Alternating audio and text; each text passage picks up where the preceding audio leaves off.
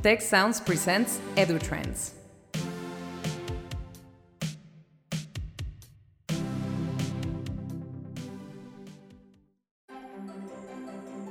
Welcome to the EduTrends podcast and videocast, brought to you by the Institute for the Future of Education of Tecnológico de Monterrey.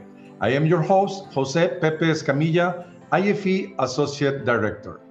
In this episode, Conrad Wolfram, CEO and European co founder of Wolfram, founder of Computer Based Maths and author of the book The Maths Fix, explained his vision of a new approach to teaching math through an interesting four step process. Also, we talk about the critical role of technology when learning math and the AI promise in education. Enjoy. Hi, Conrad. Welcome to this episode of EduTrends podcast and Westcap, produced by the Institute for the Future of Education of Tecnológico de Monterrey. Uh, we are very happy to have you here and to talk matters regarding math, um, technology, and data in, in education.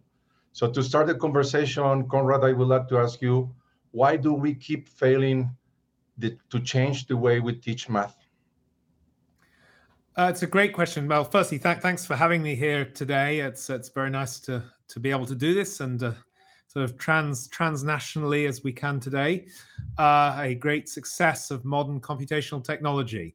Um, I think that education is very much in in a sort of stuck ecosystem in terms of change that we need rapidly and change that the outside world should be forcing on us.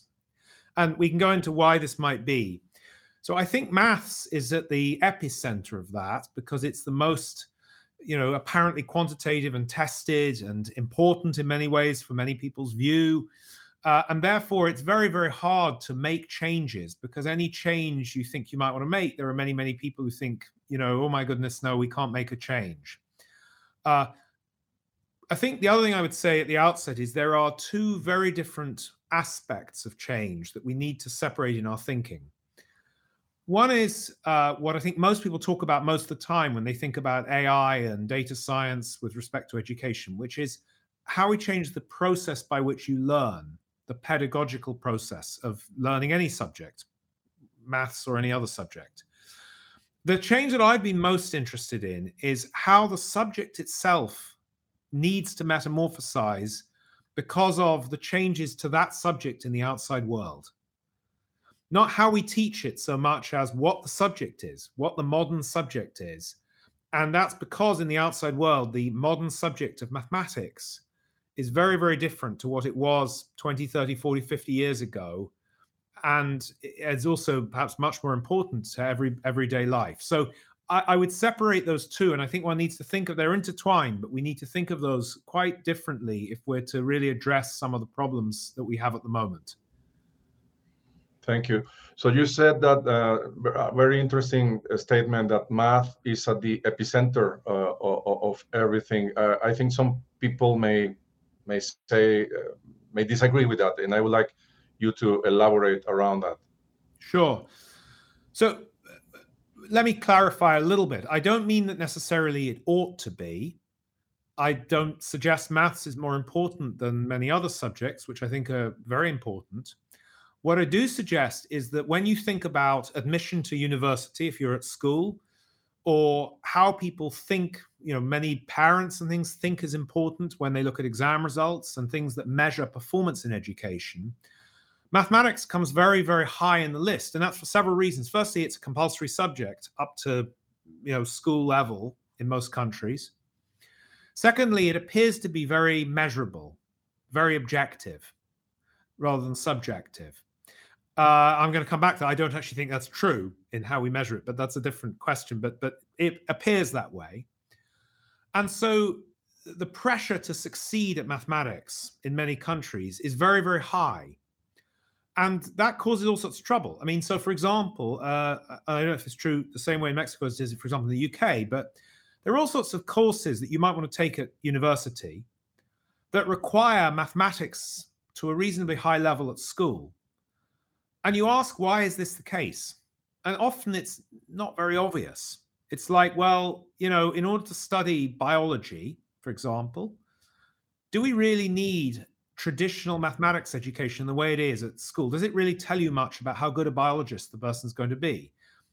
Traditional mathematics education at school doesn't really cover data science in a modern way. It's got very little to do with modern data science. So, therefore, it's not really telling us whether they'll be good as computational biologists.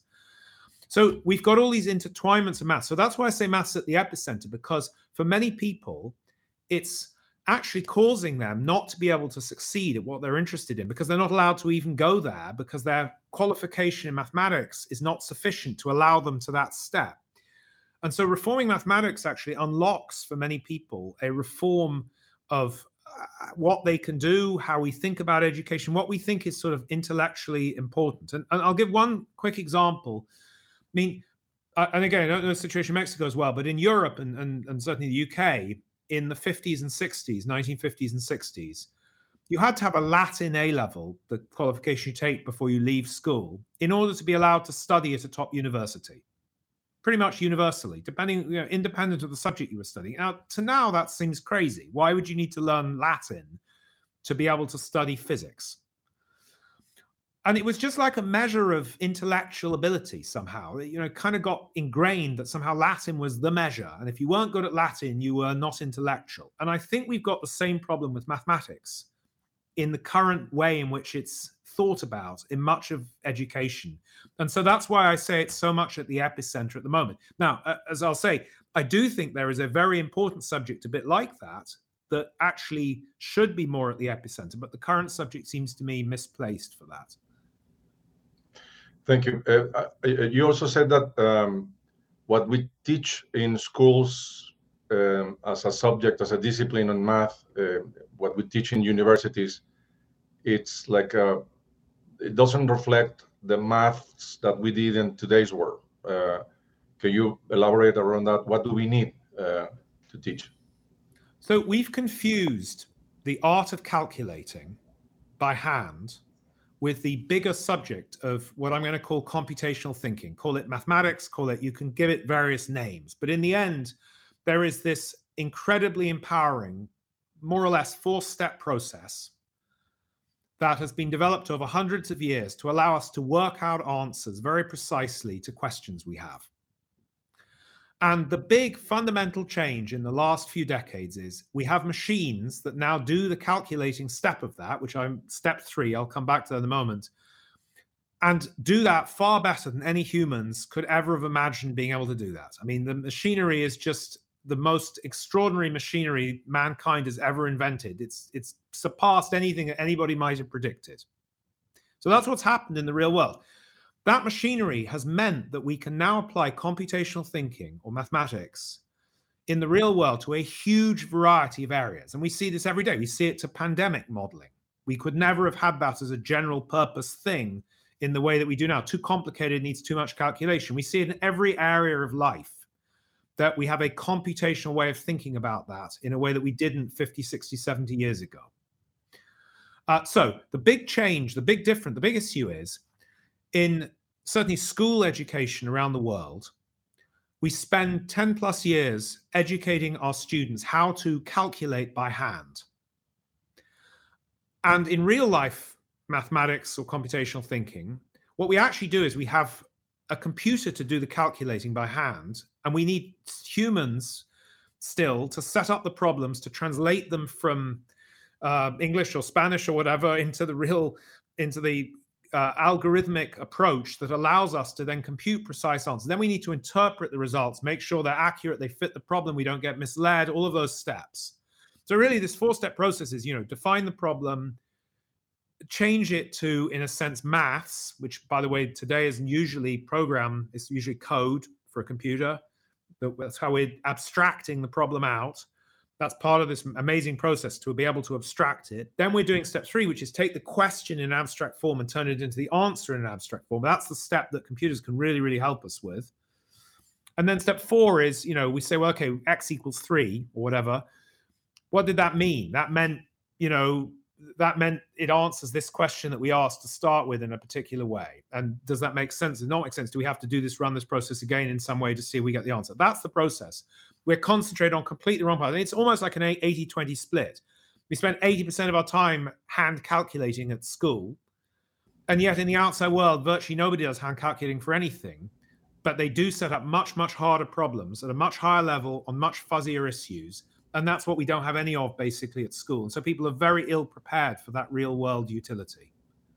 Yes, um, I, I agree with you that mm, um, steps one or two maybe are the, the most important right now because they are not um, addressed correctly in, in, in education.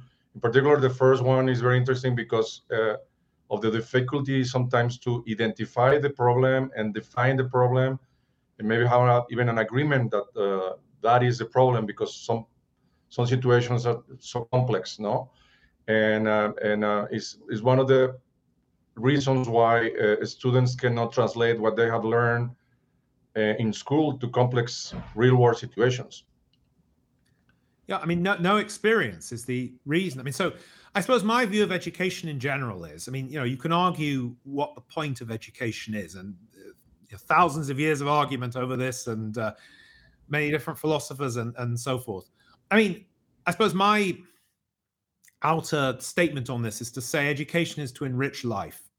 I mean, to enrich it, not just enrich, he's not in making just making money, but in in your meaning of life that you see, and also societally in the meaning of life for that society to make it, you know, more purposeful in a sense.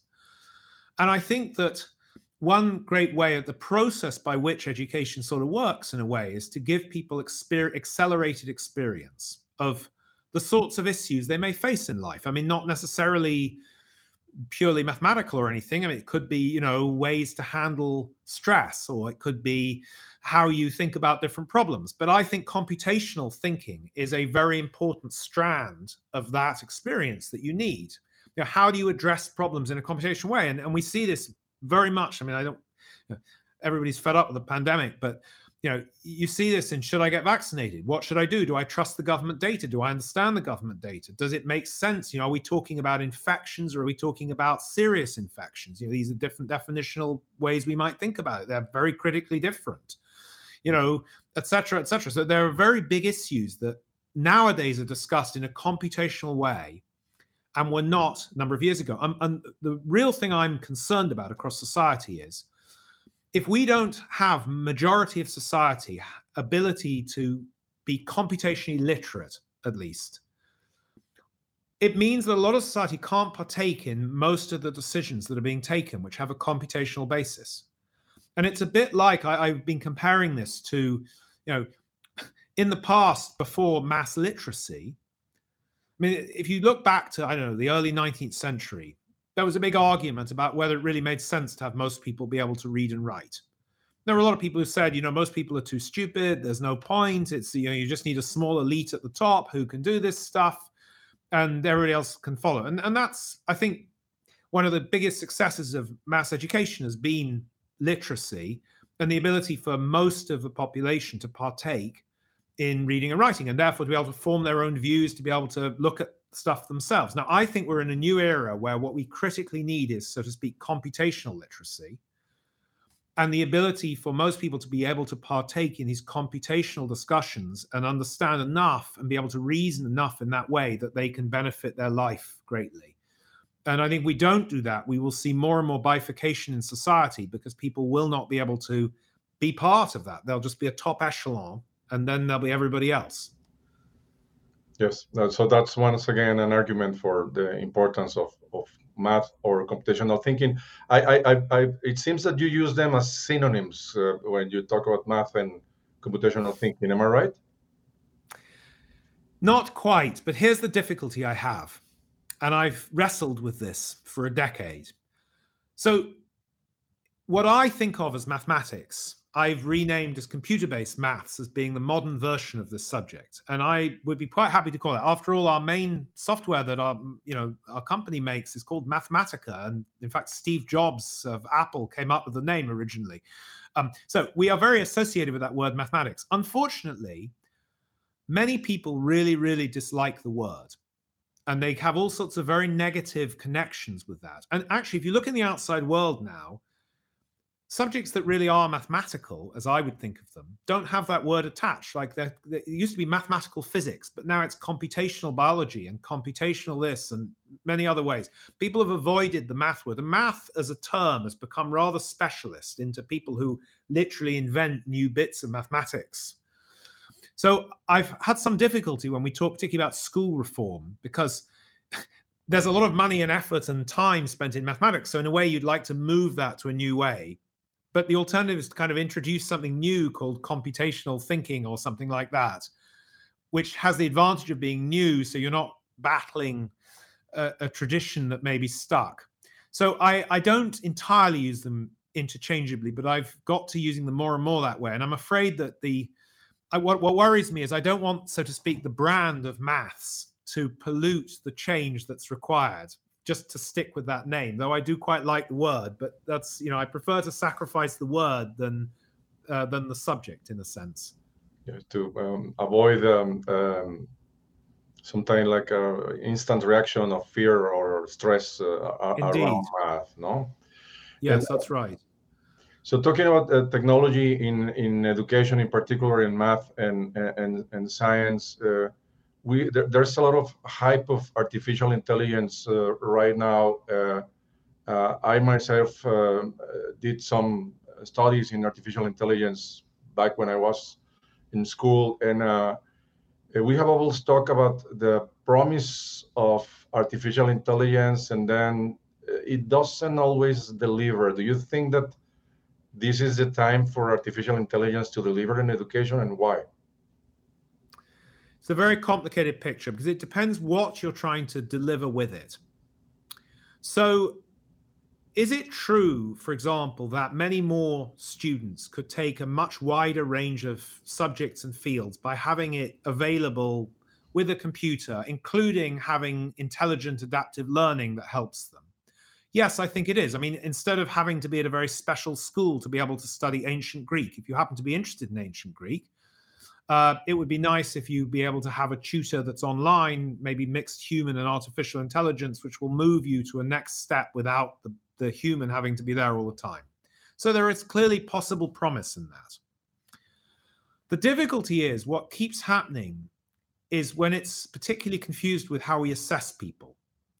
So I think we are, in many parts of the world, obsessed with assessment. and with trying to measure people all the time. And what one thing that goes very badly wrong there is people want ever more quantitative measurements. You know, did you get an A or a, you know, this percentage in your mathematics exam? And the problem with that is you then end up with questions that are easy to mark. And artificial intelligence tend to push us to make questions that the computer can easily mark. So you say, well, it's great. I can set people lots of tests. They're very easy. We don't need too many humans.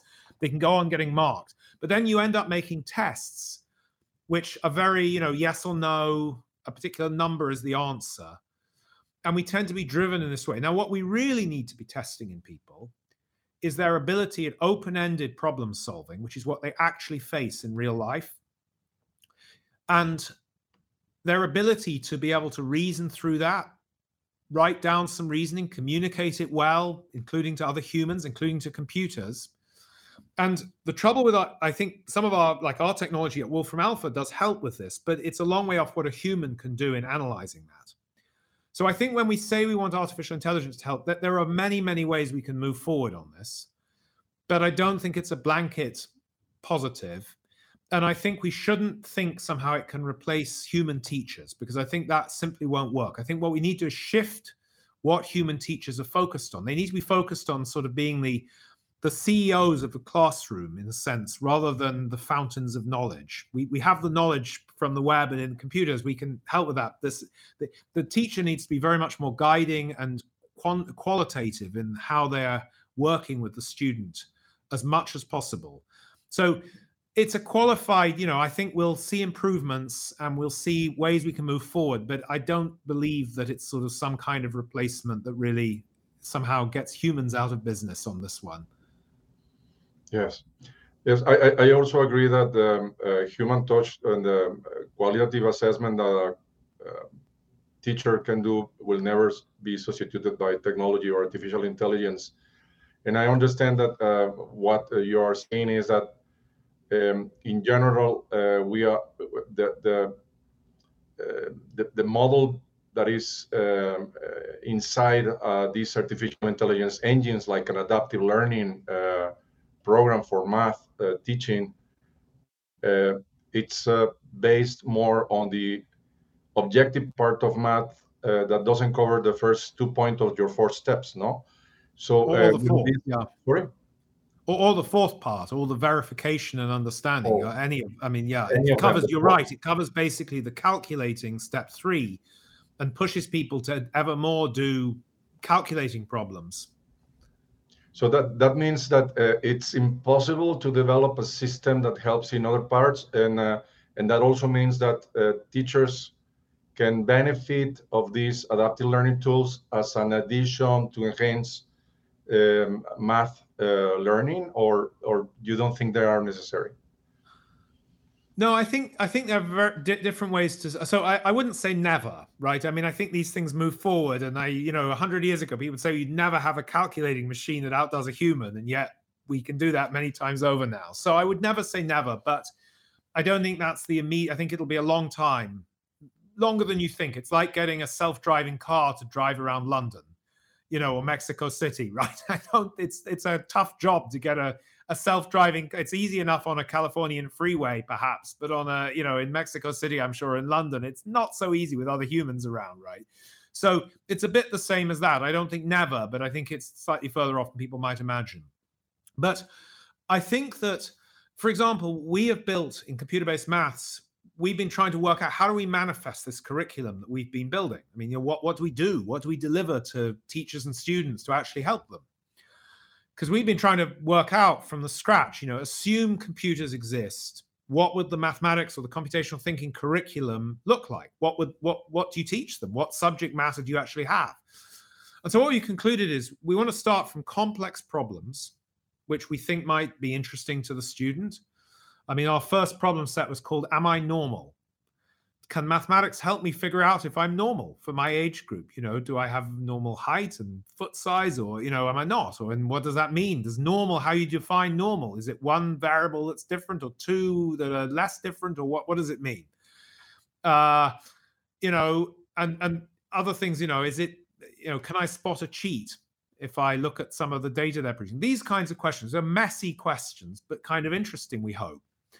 And then what we want is we want the computer to be there ready, but you can't just give people a blank screen and tell them to work with it. They've got to learn a bunch of stuff. So we have a very guided set of problems that they can work through. Now you need a computer with interactivity, with modern graphics, with ways to show them to help guide through this. You want a high level language. So I, I, don't know whether you call that artificial intelligence exactly. Some of it is, some of it isn't. But those things absolutely are essential because we have those in the modern world and we need to replicate the best tools initially for a student when they're learning. I mean, this is another weird fallacy I was thinking education. To me, if you're learning something brand new, that is the most critical time to have the very best tools for the job.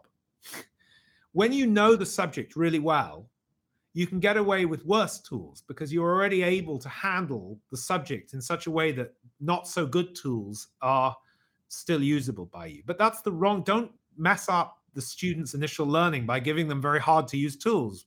So I think we need the most powerful computers and tool sets so that they can work at the highest level and try and interact with difficult problems. So I think it's very much combined in that. You need the modern tool sets. We have the modern artificial intelligence and data science. We need to use those in education as part of the subject matter where we're trying to educate the students in. Thanks. So um, um, uh, in, in order to teach uh, the new kind of math that we need for the modern world, um, it, it is necessary for teachers, for instance, in higher ed, to use a set of data in class, or how how do you bring that um, uh, new kind of uh, uh subject of math uh, to the classroom so that the students can develop those skills what's yeah i mean uh, if you talk about higher ed i think there's some interesting questions about how you organize the subjects because i think um, my view of this is almost every subject there's a computational version of that subject that you can now teach or should be teaching in parallel. I mean, it depends. You know, we talked about biology earlier. There's obviously bi- computational biology is a relatively modern area of science, but it's extremely important and prevalent. Obviously, computational mathematical physics has been around for many, many years. But then there's also computational law, for example. There's computational history, where you analyze history. It's not that you don't analyze history in the way you've done it before. This is additional. You think about history from a, you know, can I analyze history in sort of computational way of looking at the past? Can I? And one ex- very simple example we had um, is, uh, you know, you could, for example, made a, you know, try to analyze what U.S. presidents said in their inaugural speeches, and try and work out what they actually did in the you know the four years afterwards to see whether it matched the words that they were used and what the correlation is between those. I mean, there's all sorts of interesting things you can do which you wouldn't do traditionally in history, let's say. So I think in universities, it's very important for there to be the ability to do modern computational pieces or options for all of those courses that were traditionally not computational. Then there are, of course, subjects that are purely computational, are born out of computation, like computer science is obviously a subject that's been born of the computational era. Uh, and then there are subjects where it's evolved. Physics. I mean, physics should be we should be doing stuff with millions of data points, not with traditional, you know, ways that we did bits of physics. I mean, there are traditional bits of physics; they're very important. There are modern bits of physics with mass data and different ways we approach things. Um, my brother works in complex systems research, which is born out of the computational era, for example, in physics.